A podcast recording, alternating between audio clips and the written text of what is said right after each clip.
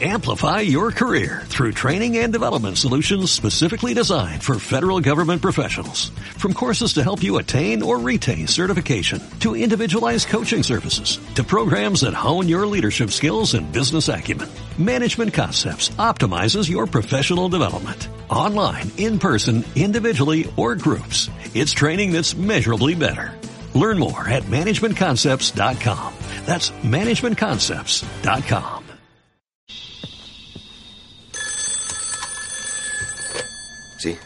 John, gracias a Dios que estás ahí. ¿Gordon? Sé que el otro día me tomaste por loco, pero siguen pasando cosas muy raras. Tranquilo, tranquilo, Gordon. Está aquí. ¿Quién está ahí? Gordon. Déjame hablar con él. ¿Quién eres? Buenas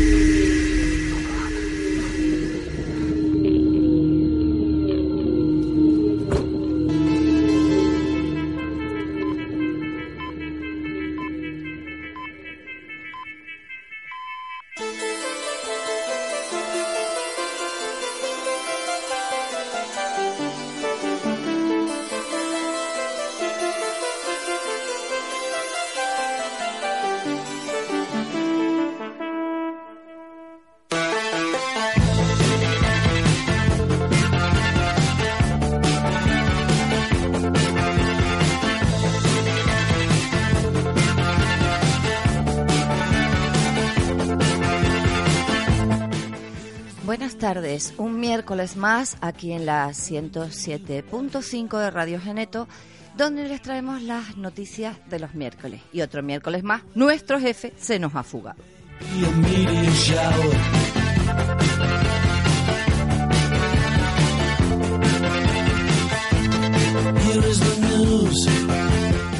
Pero nosotros le seguimos queriendo y le mandamos muchos besitos. Bueno, por aquí dicen que así, así. Eh, aquí tenemos a nuestro equipo. A ver, Charlie, buenas tardes. Buenas tardes. Betty, buenas tardes. Hola. Tommy, buenas tardes. Buenas noches. Carlos, buenas tardes. Hola, ¿qué tal? Y aquí tengo a Eusebio, pero no quiere decir nada. Di buenas tardes, mi niño. Bueno, buenas tardes allí de fondo. Sí. Eh, bueno, pues empezamos con las noticias y voy a empezar por ti, nada más, Carlos, por, por ching, vamos, por jeringar, básicamente. Bueno, en fin. Eh, tú Yo no te traes una noticia de que los ecologistas están muy enfadados porque han liberado unas moscas transgénicas. O pretendían, en teoría. No, no, no queda claro que se haya eh, se haya efectuado el, el experimento. En teoría, el, el- las eh, organizaciones que, que se encargan del, eh, de, gestionar los permisos y demás, eh, el permiso está solicitado, la investigación está solicitada, pero no hay...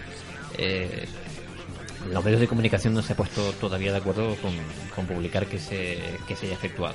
El caso es que una coalición de organizaciones ecologistas, entre la que más brilla, por decirlo así, es Greenpeace, Greenpeace España en este caso, han denunciado que eh, una empresa británica, de hecho es, cierto, esa empresa británica ya ha hecho esa experimentación más de una ocasión, se llama eh, Oxitec, eh, pretende eh, llevar a cabo un experimento en, en- en Cataluña, concretamente en, en Tarragona. Eh, allí están sufriendo una plaga de la mosca del olivo y tienen, eh, bueno, en- han tenido en los últimos años eh, grandes pérdidas eh, por, el, por, esa, por esa plaga. Pérdidas económicas, evidentemente, de producción. Y esta empresa que está especializada en la, digamos, manipulación genética de, de especies, vamos a decir así, simples, como las moscas, en, en otras ocasiones han experimentado incluso con mosquitos, para crear, en este caso, una mosca del olivo, pero modificada genéticamente, modificada genéticamente utilizando eh, pues un poco de todo, las cosas como son. Yo tengo aquí eh, apuntado hay una especie de mm, marina que eh, son, son denominados corales falsos. Eh, algo de ese, de ese animal ha sido utilizado para, para la mezcla genética. Una cepa no patógena, dicen ellos, de bacteria, de una bacteria Escheri- se llama Escherichia coli. El virus del herpes simple, tipo 1, y mm, ADN de la mosca del vinagre, eh, de la mosca mediterránea de la fruta, y de una especie de mariposa que no, no han... Vamos, no le han metido ADN de rinoceronte de milagro. No, el caso es que además ellos dicen que no es ADN natural, es sintético, ha sido sintetizado. Eh, eh, de hecho, eh, uno de esos ADN, le uno de esas... Sí, de esos granitos de ADN le confieren una cualidad eh, para identificar al resto, que lo vimos en, un- en, una, en, un- en una web, y es que con, eh, con una luz determinada, pues brilla en la oscuridad, vaya, y así se puede identificar la, la que es transgénica de la que no. Eso es ADN de luciérnaga. Pues vete a saber. El caso es que eh, tiene esta empresa la idea de mm, probar la efectividad de esta de esta mosca transgénica en un área de unos mil metros eh, mil metros cuadrados exactamente mallada para que eh, la mosca transgénica en teoría no se mm, vamos no, no desaparezca no se vaya vaya que sea un, un territorio por decirlo así eh, controlado. Lo que pasa es que ahí las cifras de, de moscas que se van a soltar difieren entre lo que denuncia Greenpeace. Greenpeace hace, hace una denuncia de, de unas 5.000 moscas transgénicas por semana eh, durante un año. En teoría, según dice la, la empresa en sí, eh, se trata de... eh, sí, puede que lleguen a, a, a unas 5.000 eh, moscas diarias, pero se harán en, en intervalos de, de- unas cuatro semanas durante un año. Y que no, llegue, no llegará al millón ochocientos, porque Greenpeace dice que eh, podría llegar a un millón ochocientos veinticinco mil en total durante un año. Ellos dicen que no, que muy probablemente, como van a ser en franjas de eh, cuatro semanas, eh, no lleguen a los 400.000. Pero bueno, Como hay- siempre, unos se quedarán cortos y los otros se exagerarán un poco. Claro, el eh, Greenpeace y, y no solamente Greenpeace, hay organizaciones que pertenecen a países como Francia, Grecia, Italia, Portugal y, y en España, pues Greenpeace España, que es la que más, mm, más peso tiene aquí, en, en Canarias. Supuestamente, eh, esta Oxitec, esa compañía británica, ya ha pedido los permisos al Ministerio de Agricultura, Alimentación y Medio Ambiente de, eh, de Cataluña y a la Generalitat, pero eh, ocurre que a pesar de que eh, el proyecto debía haber comenzado el 1 de julio, mm, según los registros de notificaciones de la Comisión Europea, aún Jesús, Charlie, Perdón. no habrá aquí una mosca transgénica que produzca, bueno, en fin. Eh, das alergia a algo. Vete a saber. Bueno, el caso es que se desconoce todavía si, si ya se hizo efectivo el experimento. Vaya, de momento no lo tiene muy claro. Eh, como digo, el ensayo duraría aproximadamente un año y la cuestión es eh, saber si eso realmente funcionará. Según dice la empresa Oxitec, sí funciona porque ya lo ha probado en otra ocasión. Eh, lo han probado en, en diferentes localidades. La más conocida fue en, en Brasil, creo que en 2009, según decía, eh, decían otras informaciones. Eh, en este caso lo probaron con un mosquito, el mosquito que transmite el dengue. Y lo que hicieron ellos es exactamente lo mismo, modificarlo genéticamente. ¿En qué consiste esa modificación? Que no lo hemos dicho. Eh, las moscas transgénicas en este caso eh, son todas machos, vaya, y son estériles. Digamos, de un modo u otro son capaces de, de procrear, pero el- la, la larva, vaya, no sobrevivirá, no, no llegará a pasar de ese proceso de, lar- de larvación, con lo cual eh, no habría una descendencia ad- adulta y por consiguiente, como la- las adultas acaban muriendo, porque tienen un proceso vital muy, muy corto, mm, se frenaría, digamos, la, la, la- la población. Ellos dicen que, por ejemplo, con el famoso mosquito del dengue, que hicieron básicamente lo mismo, eh, tuvieron una efectividad casi de un 90%. Entonces ellos creen que eh, esto va a funcionar. ¿Qué dice Greenpeace? Pues básicamente dice esto. Esto lo dice un señor llamado Janet Cotter, que es de la unidad científica de, de Greenpeace Internacional. Se trata de un experimento peligroso que convertirá a toda Europa en un laboratorio al aire libre. Los insectos no respetan las fronteras, la esterilidad nunca es 100% efectiva.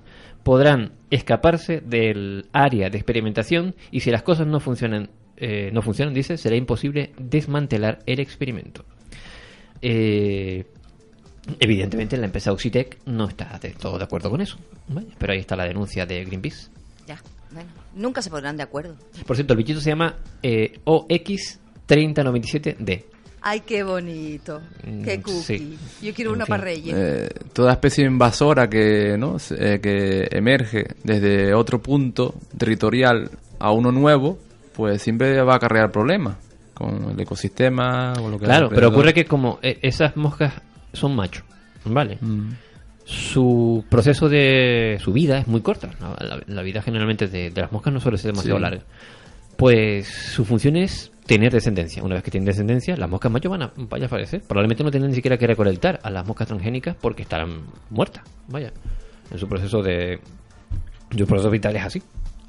A Pero, ver, en fin. Charlie, eh, tú nos traes una noticia de un chino o un japonés. Chino. bueno, chino, japonés, coreano, yo qué sé, la nacionalidad del señor. Michio Kaku. Michio Kaku. Lo dices Pues- como si fuera un desconocido. Es. Va a ser que no. Es el Carl Sagan eh, del siglo XXI. Las cosas como son. Pues él dice que una fuerza inteligente nos gobierna en la sombra. Pues sí, es- esto es lo que afirma este señor. Las declaraciones, declaraciones son muy polémicas. Eh, antes que nada, eh, me gustaría mm, más o menos perfilar un poquito la figura de este señor, ¿no? Este señor se hizo famoso, es un físico teórico eh, norteamericano y se hizo famoso por eh, formular la revolucionaria teoría de cuerdas, ¿no? que es un modelo fundamental de la física que al parecer que asume que las partículas materiales aparentemente puntuales serían en realidad una especie de estados vibracionales. Y entonces este señor afirma pues haber encontrado una serie de evidencias o pruebas de la existencia de una fuerza inteligente y desconocida por el hombre que gobierna totalmente la naturaleza, algo así como un arquitecto, ¿no? Eh, eso suena muy masónico, pero bueno, Sí. lo dice el señor de su boca. Eh, para llegar a esta conclusión, eh, utilizó una inédita tecnología creada el año 2005 eh, que le permitió pues analizar el comportamiento de la materia a escala subatómica. Eh, y se valió de un semirradio primitivo de taquiones, ahora explicaremos qué significa esto. Y sobre todo eh, definir eh, la palabra taquión es importante. Un taquión es una partícula hipotética que sería capaz de moverse a velocidades superlumínicas, o sea, más que la velocidad de la luz. Es decir, pues serían partículas teóricas que capaces de despegar, despega, esto es entre comillas, despega la materia del universo o el contacto de vacío con ella. Eh, quiere decir que desvincula totalmente la materia del espacio y tiempo. Imagínese lo que podríamos pensar, ¿no? Con esto, lo que podríamos lograr. Y entonces, claro, la materia se quedaría en una especie de estado puro, así lo llama, ¿no? Y totalmente libre de la influencia del universo que lo rodea. O sea, las leyes ya no entran dentro, las leyes, las leyes fundamentales de la física de este no entran. Estaríamos hablando ya de materia pura y dura. Eh, según el físico, pues al observar el comportamiento de estos taquiones, eh, en varios experimentos, pues él dice que llegó a la conclusión de que los seres humanos, pues, vivíamos en una especie de matriz. Esto no es nada nuevo, ¿no? Ya los filósofos los habían más o menos eh, dejado caer y tal. Y bueno, sería un mundo regido por leyes y principios eh, concebidos por una especie de gran arquitecto inteligente. Él dice textualmente, dice, he llegado a la conclusión de que estamos en un mundo hecho por reglas creadas por una inteligencia no muy diferente de un juego de ordenador favorito, pero por supuesto más complejo e impensable. Esto es lo que aseguró el científico. También agregó que analizando el comportamiento de la materia a escala subatómica, eh, afectada por este eh, aparatito, el semirradio primitivo de taquiones, por primera vez en la historia, pues un diminuto punto en el espacio totalmente libre de cualquier influencia del universo, eh, materia o fuerza o ley, se percibe de una forma inédita al caos absoluto. Así, todo lo que llamamos azar ya no tiene más sentido, porque estamos hablando en un plano regido por reglas creadas y no determinado por azares universales. Esto quiere decir que, con toda probabilidad, existe una fuerza desconocida que lo gobierna todo. Eh, y con respecto a la formulación de la famosa teoría de cuerdas, que, eh, mm, bueno, como habíamos dicho antes, asume que las partículas materiales aparentemente puntuales son en realidad estados vibracionales, una especie de cuerdas, eh, que no las podemos ver nosotros. Simplemente las partículas, que sí las podemos ver con determinados aparatitos, eh, serían eh, como eh, si fuera el traste de la cuerda. Y luego estaría la cuerda detrás, ¿no? Que eso es lo que no podemos ver, ni con. O por lo menos no- nunca se ha podido ver, ¿no? Eh, pues eso. eh, me perdí un poquito. Estás hablando de la teoría de las Sí. supercuerdas. Sí. Eso, convertiría a un electrón, por ejemplo, no en un punto sin estructura interna y de dimensión cero, sino que eh, sería una especie de amasijo de cuerdas minúsculas que brillan en un espacio-tiempo eh, de más de cuatro dimensiones. También afirmó que desde hace mucho tiempo eh, trabajó en esta teoría que se basa en la música o pequeñas cuerdas vibrantes que nos dan las partículas que vemos en la naturaleza. Y entonces las leyes de la química con las que hemos tenido problemas en la escuela secundaria serían las melodías que se pueden ejecutar en estas cuerdas, cuerdas vibrantes. Sería como una especie de música en el universo. Mm. Suena muy... Bueno, eh, muy romántico, ¿no? Por así decirlo. Eh, pues el universo, pues eso sería una especie de sinfonía de, de estas cuerdas vibrantes, ¿no?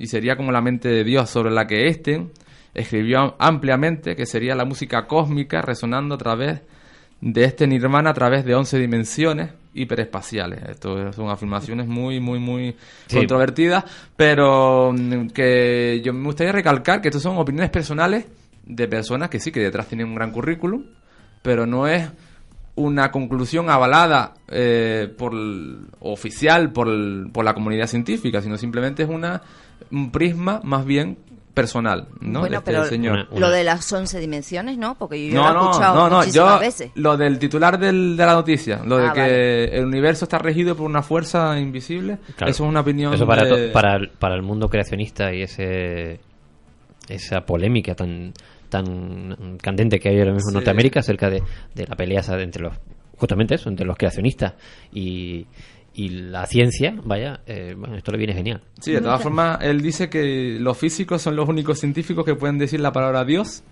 y no sonrojarse. Yo no sé hasta qué punto.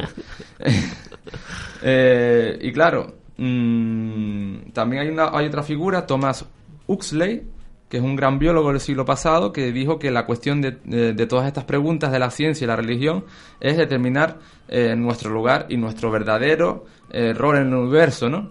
Quiere decir que la pregunta es la misma, pero claro, eh, los mecanismos para responder a esa pregunta son, son distintos y no había una convergencia muy... Sí, es, es como eh, cuando eh, hablamos del experimento de que la- eh, decía que la realidad eh, no existía hasta que uno lo observa. eh, había el experimento de la ordenadura, lo que daba como resultado es que en función al, al instrumento que utilizabas para eh, determinar el resultado, te daba un resultado u otro. Que la realidad sea una, Lo quizá que yo depende no un poco del- la física no, no es otra cosa que un instrumento que utilizamos para entender cómo funciona el, Lo que yo no entiendo, eh, hablando, eh, metiéndonos de lleno con el aparatito este, que los taquiones, el aparatito este yo no lo entiendo mucho porque si afirma que el taquión es una partícula hipotética que se supone que no se ha descubierto, porque en el aparatito ese sí los detecta y, ha conseguido sacarlo a, velocidades superlumínicas. Es que no me parece Yo un me poco... imagino que eso es te- física teórica, o sea, lo demuestras matemáticamente, Sí, pero, pero- todavía no está comprobado físicamente que existe. Y a ver lo que trata de hacer él es, es un símil, ¿vale? Es crear eh, un mundo basándose en sus reglas, ¿vale? Y observar cómo funciona. Yo creo que es una simulación. Betty. Y luego observando el nuestro se da cuenta de que de un modo u otro funciona en base a, una- a unas reglas que alguien parece haber creado. Yo creo que ese es el, el- Sí. el fundamento de, de- Betty, mi niña, habla tú, mi Habla, cielo, habla. que no te dejan estos dos machos alfa. Por Dios. No, yo lo veo muy poco contundente y poco serio, viniendo de, una, de un personaje que se dedica a esto y bastante, bastante famoso, tiene un, Si un buen parece- currículum que lo respalda. Si te parece poco contundente lo que acaba de decir el señor, Es una apreciación de él. Sí, claro, por Eh, supuesto. Necesitamos pruebas, pruebas tangibles. si es lo que está diciendo. Porque yo el- también el podría señor. decir muchas cosas. La diferencia es que eh, hay multitud de, de- de experimentos científicos, vaya, Teoría. que van teoría. reuniendo eh, de un modo u otro eh, eso que los científicos tratan de, buscar. Otra Yo cosa muy que- distinta es que que- tengan pruebas eh, como para afirmar. Te das cuenta que lo que él comenta ahí, y lo que comentan otros muchos físicos teóricos, vaya, es justamente eso, teoría. Y lo que tratan de presentar es eh, una posibilidad en base a lo que se sabe. Yo lo Vaya. que creo es que eh, con estas afirmaciones crean confusión. Crean mm, bastante confusión porque ahora estamos en una era en que eh, estamos despertando al saber, a la energía, al conocernos un poco más a nosotros mismos y dónde, y dónde estamos plantados. Y todo este tipo de información crea mucha confusión, más de la que ya en sí tenemos, y deberían de ser un poquito más concretos o más centrados. también realmente este tipo de prensa que yo he recogido es muy sensacionalista en ese sentido, ¿no? Entonces hay que cogerlo un poco con pinza. Yo intenté irme a la fuente directa de la noticia y realmente estas son palabras de Micho Kaku, ¿vale? Lo de el azar no tiene sentido, existe una fuerza inteligente que lo gobierna todo. Esas son palabras propias de Micho Kaku. Fíjate que yo no soy físico y estoy de acuerdo con él. No creo que exista el, el azar, pero bueno. Bueno, No, no a ver, Tommy, te toca.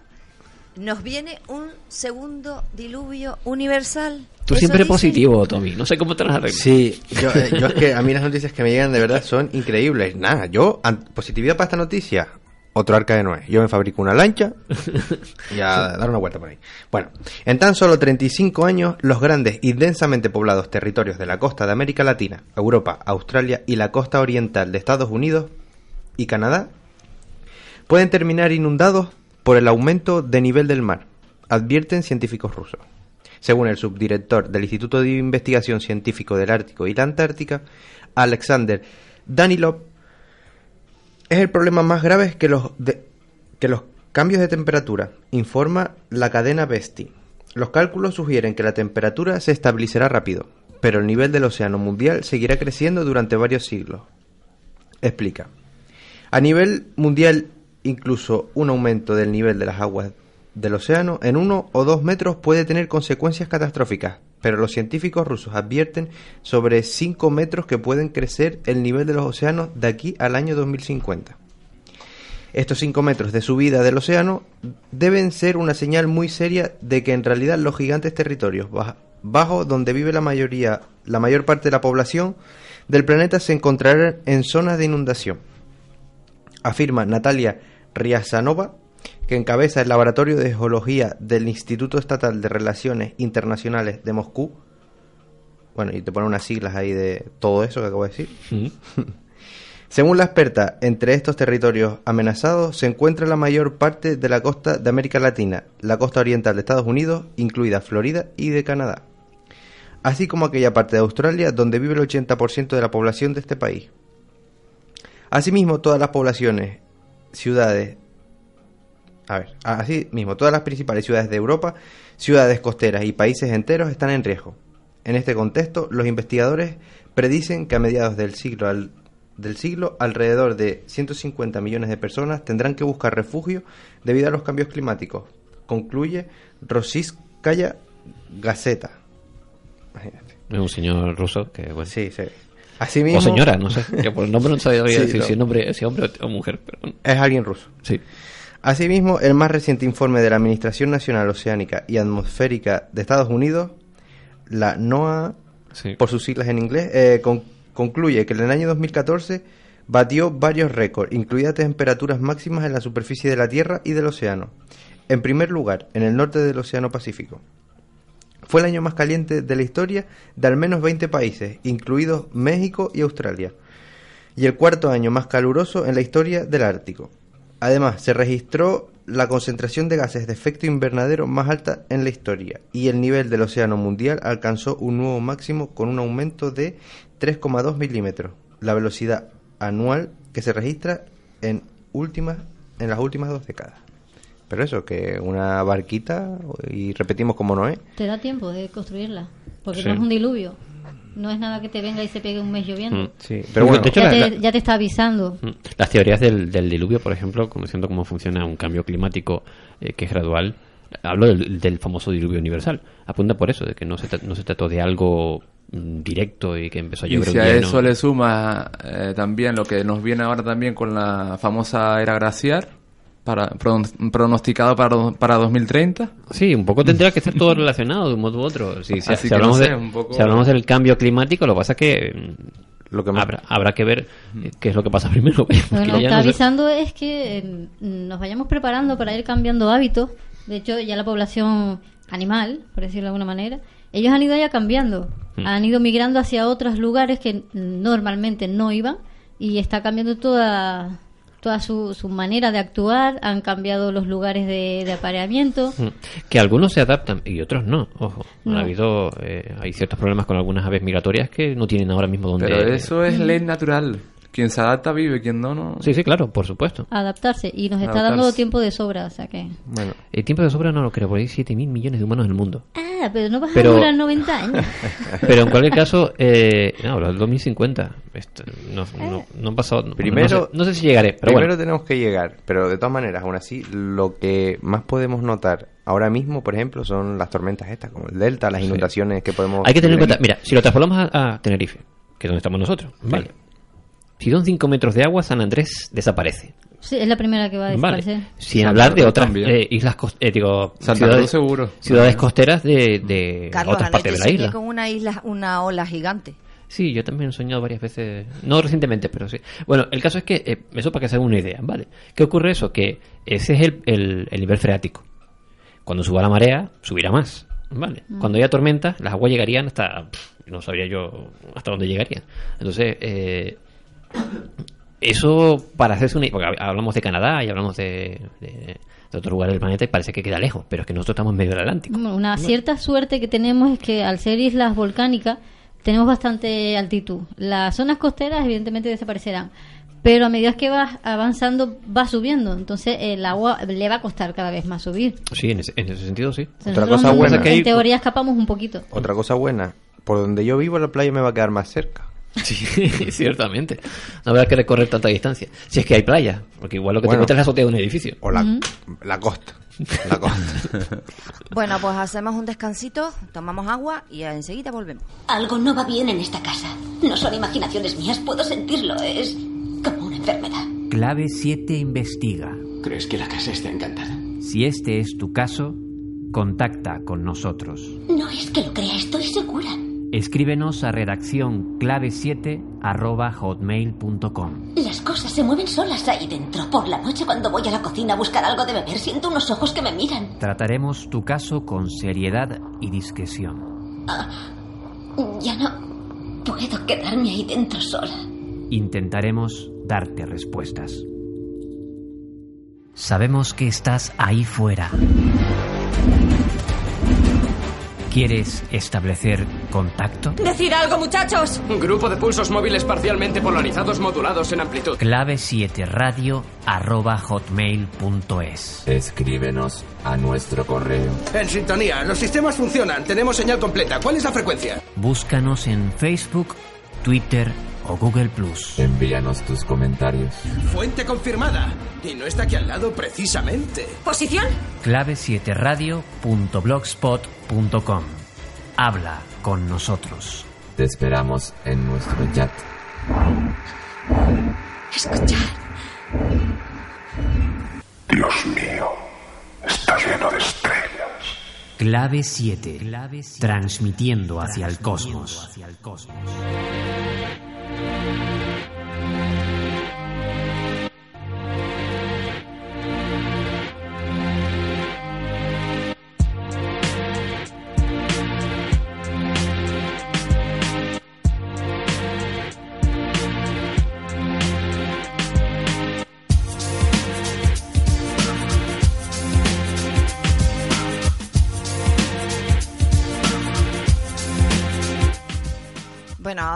Me toca a mí decir un par de noticias, porque si los dejo a ustedes se me no me dejan ni, ni espacio para mí.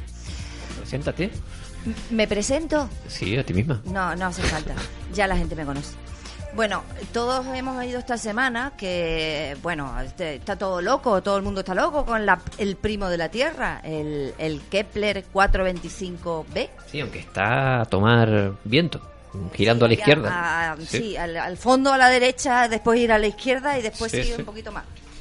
Bueno, pues la NASA anunció el hallazgo de este planeta que orbita en la zona habitable, que es de una estrella que es muy similar a nuestro Sol, lo que lo convierte en un sólido candidato para albergar vida y, como decimos, un primo de la Tierra.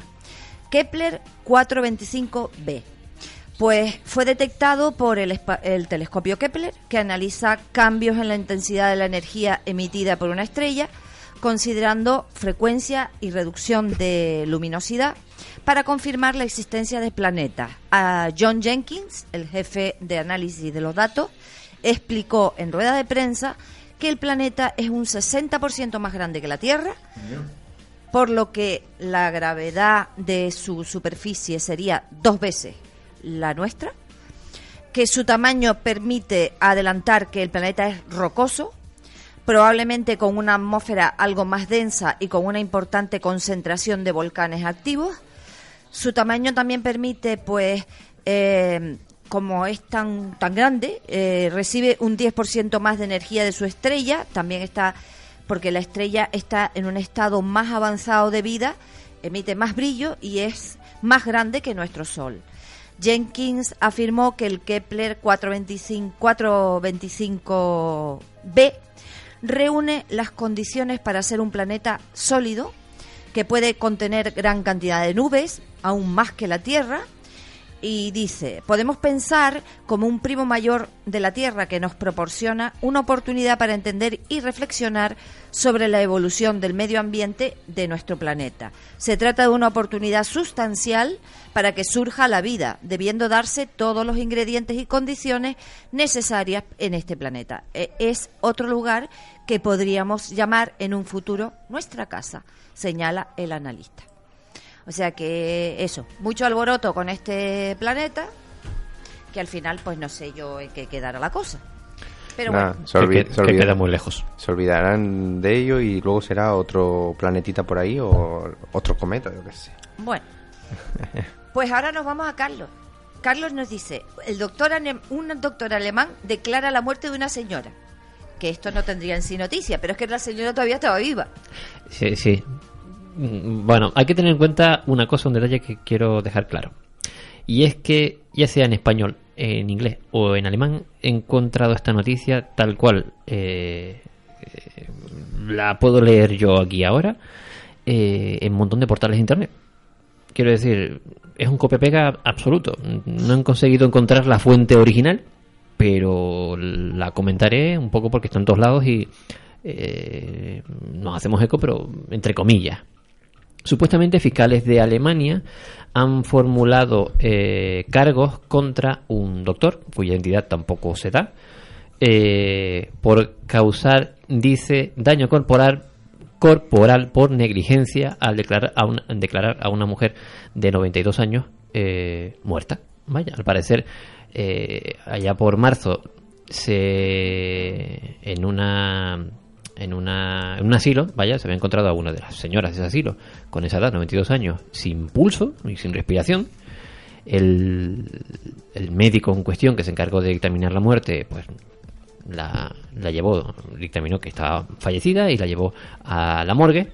Y en cuestión de horas, pues el, trabajador de la funeraria escuchó gritos de, de la zona de refrigeración, vaya, donde guardan lo- los cuerpos antes de ser enterrados o de hacerle la, autopsia. Y bueno, descubrió que la señora aún seguía viva.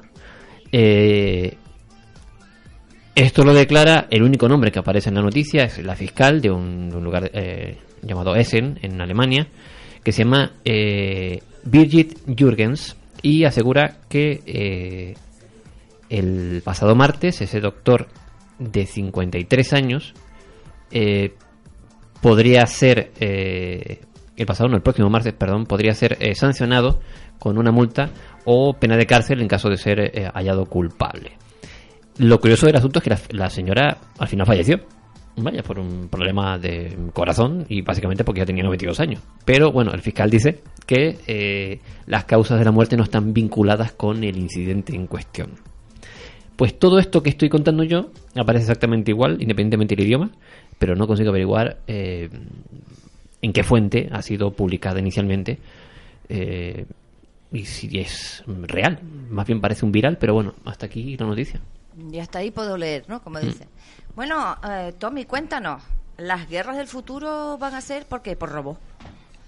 Mm, Por bueno, robo. vamos a ver, es que no sé, es que ya con el ruido de los militares y la cada vez menos intervención del ser Cuidado con humano. los militares que tenemos uno aquí, ¿eh? No, no, a ver, yo no digo nada malo, sino el tema de que se involucre el ser humano en las guerras y se use más armamento tecnológico, ¿sabes? Mm, Al estilo Mazinger Z. Sí, o Terminator. Que sean solo máquinas las que se pegan y no el humano. Suponiendo que queden humanos por aquí entonces. Bueno, Yo me había quedado en el exoesqueleto aquel que le ponían, que, que chulo, ¿no? tipo de Alien 2 o Alien 3. El Ah, sí, cierto. Eso eh, ya está inventado. El protagonismo en las guerras del futuro recaerá sobre los robots, antes que sobre las personas. Esta es la principal conclusión a la que han llegado especialistas militares de Estados Unidos, autores del informe La visión del combate, del combate terrestre táctico en 2050. No está de moda el 2050 hoy, Sí, me sí, parece sí. que sí. Pasa que va a ser en un planeta más- la mira inundado, pero bueno. Bueno. Entre eso y congelado y no sé Sí, qué más. con un frío de muerte también. Exacto. Exactamente. Según explica Patrick Tucker, eh, experto en tecnología en el portal Defense One. Tucker señala que esta tendencia contraviene eh, la actual orientación del ejército estadounidense. Actualmente, el uso de aviones no tripulados es controlado por personas que toman la decisión de lanzar el ataque. Sin embargo, en el futuro la gente solo observará las acciones militares. El esquema vertical de organización de las Fuerzas Armadas será reemplazado por un sistema de autoorganización a gran escala en, en el que la gente convivirá con los robots. La segunda conclusión importante del informe, según el experto, es que cada vez menos gente estará presente en el campo de batalla. Si bien los soldados serán mejorados para combatir eficazmente al lado de los robots, las personas estarán equipadas con exoesqueletos e implantes. Ya veníamos comentándolo. Mientras que sus funciones sensoriales y cognitivas mejorarán por vía tecnológica o por modificación genética. Vamos, que Hola. Terminators. sí, Al estilo Hola. Elysium también. la- eh. Con esa especie de exoesqueleto detrás. Soldado universal. Soldado Sí, universal. luego eso Eso es. paulatinamente se supone que va eh, yéndose al camino de- del marketing co- comercial y a la ciudadanía, ¿no? La Pero bueno, en Soldado Universal eran muertos resucitados. Bueno, eran re- como regenerados o algo. Acelerados, decían ellos. También puedo ver esta noticia como para que la gente diga, ay, salió Terminator Genesis, vamos a verla. Sí, eh, no te digo que no tenga, no te, no te digo que no tenga ese sentido, porque ese, ese, ese debate, porque realmente ese, ese debate ya lo hemos traído con diferentes noticias o por diferentes creaciones, por ejemplo, de, de la, de la agencia DARPA norteamericana, Mm. en más de una ocasión en el programa. Por eso ejemplo, digo- también la, la película de Jurassic Park, la última, ¿no? Que está- salieron un montón de noticias de dinosaurios. Sí, Pues lo mismo. claro, Sí, claro. hay que Marketing. hay que atraer a la gente al cine. Ah, a ver, Charlie, hoy inauguran. Hoy fue cuando inauguraron la estatua esa famosa. No, fue hace unos días, Ah, vale. la semana pasada. En Detroit. Sí, en Detroit. Por lo visto, un grupo satánico pues celebró una inauguración de una escultura de bronce del mismísimo Baphomet. Baphomet es una guay. deidad que, bueno, que fue principalmente creada por los templarios. Cre- Digo creada porque a partir de ello salió ese tip- esa figura, esa deidad, no, no más atrás. Eh, tiene como unos 3 metros y, una, y pesa una tonelada. Sí, y está dentro de un edificio en la ciudad estadounidense, eh, estadounidense de Detroit. Eh, cientos de personas, pues, eh, participaron en el acto del templo satánico, eh, coreando "Viva Satanás, viva Satanás", imagínate. Y la estatua, pues, para describirles un poquito, por si no saben quién es Baphomet, pues es la típica estatua que representa a un hombre sentado con cabeza y pies de cabra. Eh, tiene unas alas, eh, un báculo eh, de, as- de asclepio en el vientre, que son como el, el típico de la medicina. Mm. Es un báculo con unas serpientes alrededor. Eh, un pentagrama en la frente. Y también tiene como, mm, como dato adicional un niño y una niña mirando a la figura con expectación, ¿no? Con- como si fuera con, más bien con adoración, ¿no?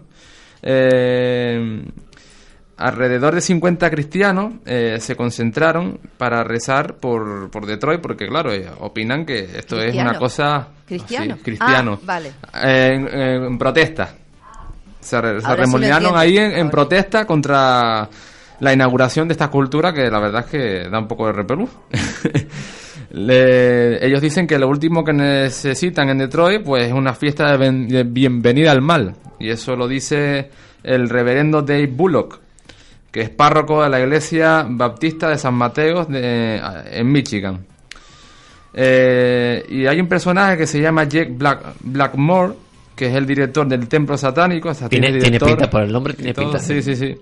Eh, pues ha manifestado que en primer momento tenían intención de llevar la escultura hasta Arkansas, que es otro lugar, donde este mismo año la republicana Mary Failing, que es una política, una gobernadora del estado, pues autorizó la instalación de un monumento a los diez mandamientos en los terrenos del Capitolio de este estado.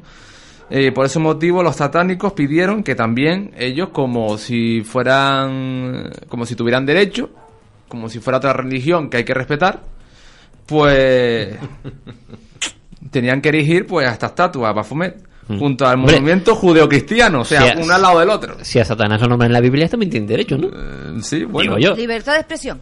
Sí.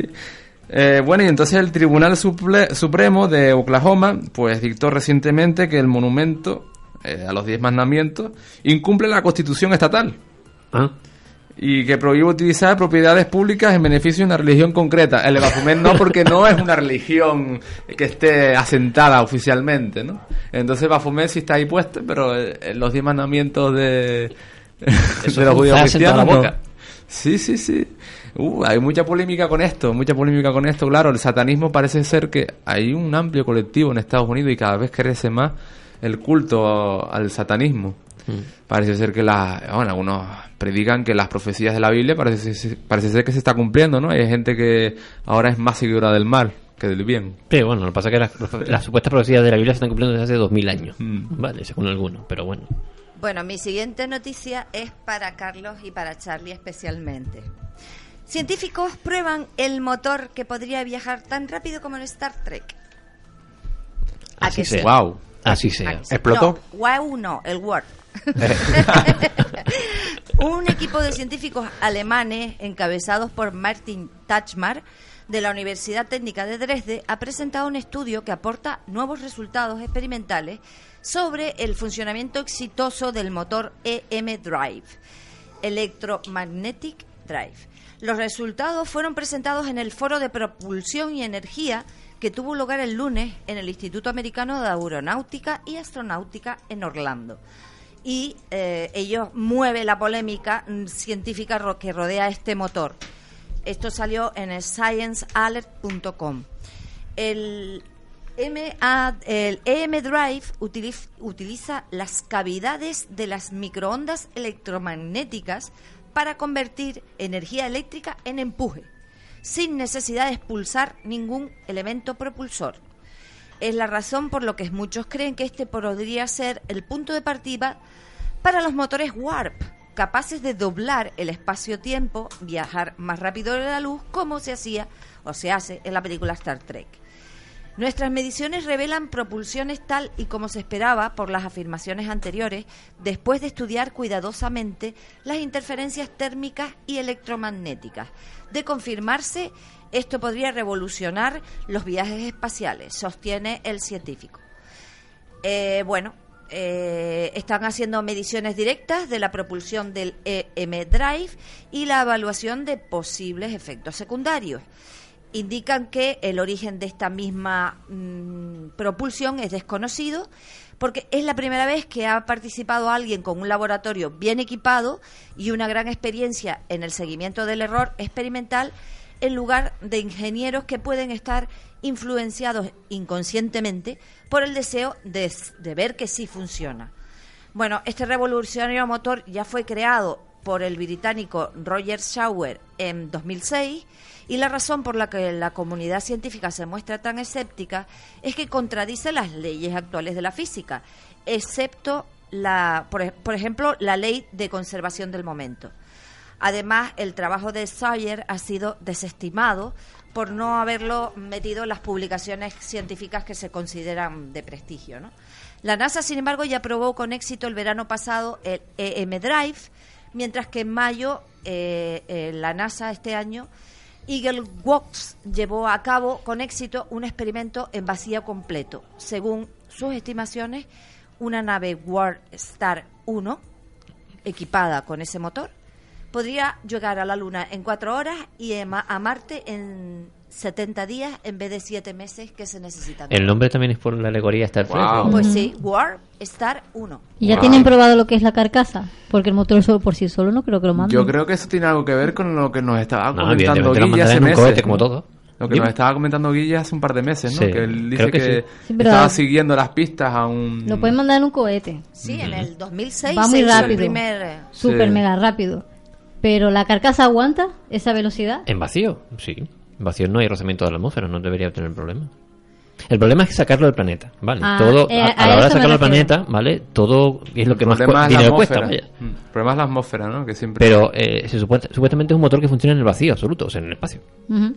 A ver, Carlos, Dígame. nos traes un extraterrestre en el tejado, como el violinista, pero esta vez un extraterrestre. Sí, además, eh, bastante indecente porque parecía que estaba eh, desnudo. Bueno, Yo para mí era un señor esquizofrénico desnudo, ¿eh? Sí, acabo de, de ponerles el vídeo a, a los compañeros para, para que un poco sepan de qué voy a hablar.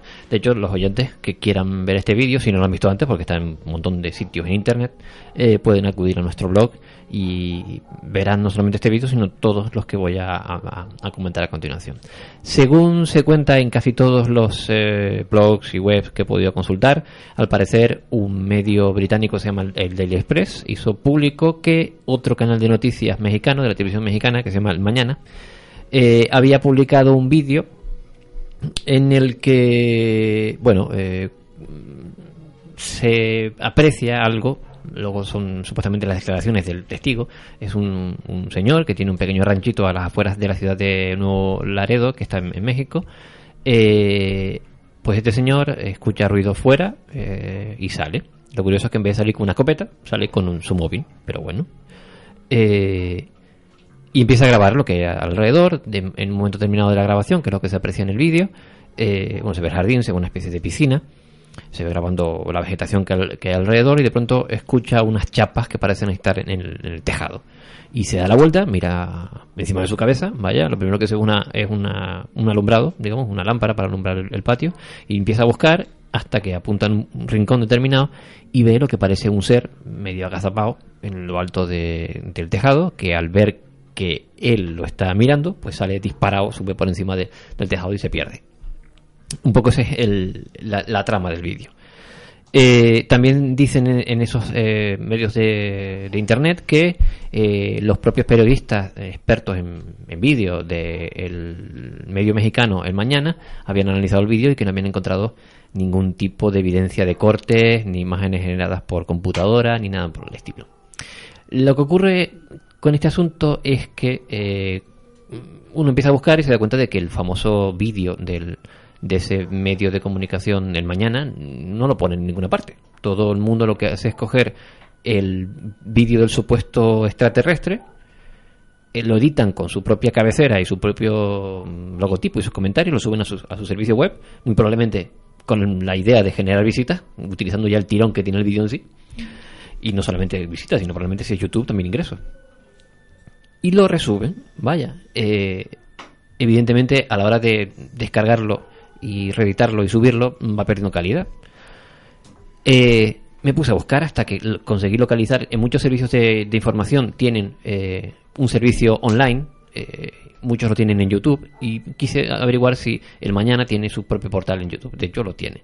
Encontré ese flash informativo en el que ellos publicaron ese, ese vídeo y lo comentan. Mm, Vaya, hay un periodista que lo comenta. El vídeo fue publicado el 10 de julio del 2015. Lo curioso del asunto es que cuando leo el comentario escrito en ese vídeo debajo, eh, dice básicamente eso. eh, un vídeo que a simple vista, leo textualmente, pudiera parecer real, no se observa edición alguna ni alteración de los cuadros con animación.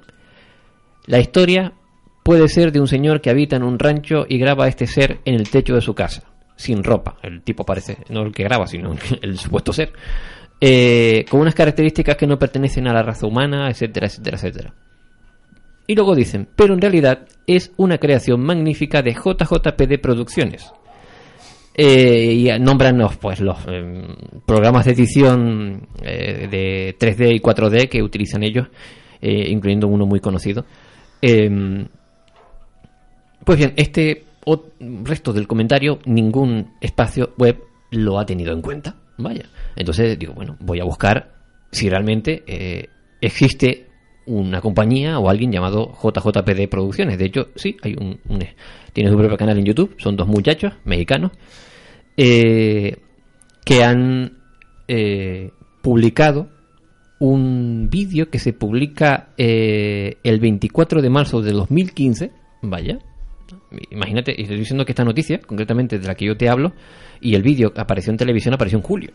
Vaya. Pero sin embargo, este vídeo está en internet desde el 24 de marzo. Efectivamente, fue subido por JJPD Producciones. eh, e incluso dan detalles de cómo fue editado. ¿De acuerdo? Pues no se explican por qué, dicen ellos, porque cuando tú entras en su espacio en YouTube, tienen otros vídeos editados con el mismo machanguito, vaya, eh, como si estuviesen realizando vídeos de diferentes aventuras, por decirlo así, de esos seres, como si estuviesen invadiendo la Tierra. Eh, un poco haciendo sus pinitos en, en la edición de efectos especiales. Pero son, si tú ves el resto de vídeos, te das cuenta de que son, es, un- es una edición digital, vaya, no, no son reales. Está muy bien hecho. ¿sí?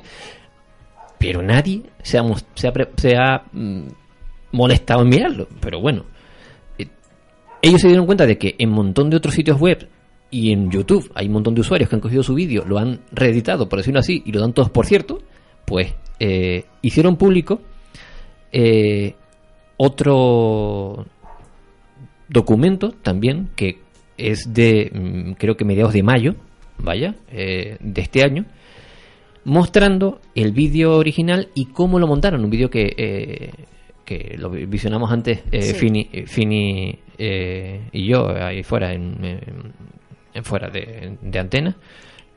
Un vídeo que dura, pues, yo qué sé, 15 minutos por lo menos, Sí. de cómo editó el, el vídeo en sí. Cómo movían al, al, al, al supuesto ET en 3D. Eso cómo, está- se le- cómo lo ponían más guapo, más alto, Sí. más fuerte, más... cómo lo insertaban dentro de- de- del vídeo, dentro del escenario. El vídeo lo grabaron ellos mismos con un móvil, vaya.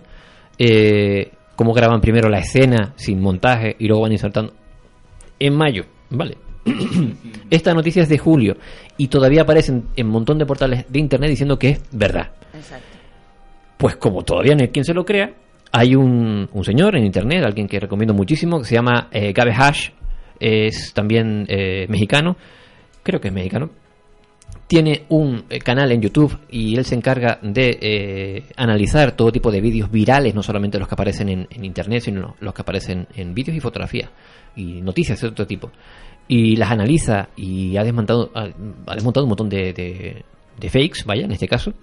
Pues no solamente eh, colgó ese vídeo de nuevo hace nada, hace eh, pocas semanas, sino que al mismo tiempo eh, entrevistó a los dos señores, porque son dos hermanos casi mellizos, de JJPD Producciones, eh, para que dijesen directamente a los internautas que lo habían hecho ellos. Aún así, el día de hoy he encontrado una noticia en, en redes sociales dando por cierto otra vez la noticia. O sea que, en fin, las cosas como son. En nuestra página web están todos los vídeos que he comentado eh, y pueden hacer un repaso, digamos, cronológico de en nuestro blog, per- perdón, mm, de lo que ha pasado con este supuesto extraterrestre que es una edición eh, digital con un programa de edición que aquí el compañero Charlie quiere hacer eh, aprender a utilizar. Ya Sí, te yo también. Sí, claro. Vamos a ver cómo nos sale. Bueno, yo tengo la última, mm, así rapidita. Eh, revela de dónde vienen los numerosos meteoritos caídos de la Tierra. Y es una investigación, eh, por supuesto, de Estados Unidos, realizada por el Instituto de Ciencia Plani- Planetaria, que es una organización sin fines de lucro, con sede en Tucson, Arizona, y que ha revelado que el 7% de los meteoritos encontrados en la Tierra provienen del protoplaneta Vesta.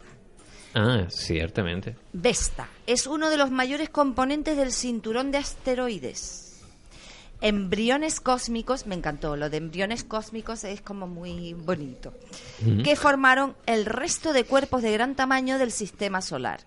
Los investigadores revelaron que el potasio y el torio presente en la superficie de Vesta coincide, coincide con el de las acondritas, que son los meteoritos rocosos similares a rocas ígneas que representan el 7,1% de los que caen a la Tierra. Durante años ya se había sospechado que numerosos meteoritos que podemos encontrar eran en realidad fragmentos de esta de este Vesta. La conclusión está basada en los datos enviados por la sonda espacial Dawn, lanzada por la NASA en el 2007, cuya finalidad es examinar el planeta enano Ceres y el asteroide Vesta. O sea que hay un montón de sondas por ahí, de las cuales no nos enteramos. Y el- la familia solar es mucho más grande de la que creíamos. Pues todos vienen por lo visto de Vesta. Y bueno, recordarles que el viernes tenemos la segunda luna azul, o sea, la, la luna azul de este mes. O sea, la segunda luna llena del mes que se llama luna azul. ¿Sabían? No, Sí. Luna Azul no. Algo había leído. La, sí, eh, cuando en un mismo mes hay dos lunas llenas, esa segunda luna llena se llama la luna azul. Ah. Y este viernes tenemos luna azul. Pero no tiene ninguna cromancia, vamos, de No, no, no, no, que sea de color azul, no, sino que se llama así, luna azul, no sé. Mm. Eh, Que tampoco vendrá de, yo qué sé, cualquiera sabe. Bueno, pues acabamos por hoy y nos vemos el viernes, ¿no? Cierto. Vale, nos oímos el viernes. Buena Se acerca, semana. se acerca el final de temporada, hay que comentarlo, pero aún así seguirá. Esperemos que el viernes venga el jefe. Sí, pero aún así seguiremos emitiendo eh, programas grabados, pero que son los más eh, escuchados Pedido. y más solicitados por los oyentes. Sí, sí, tenemos una selección ahí para un par de semanitas que nos vamos a coger de vacances, ¿no? Mm. Para hacer cositas. Sí, claro. No para Sí, ir sí, a claro, para seguiremos trabajando. no, para seguir haciendo cositas. Bueno, pues buena semana a todos. Sean felices.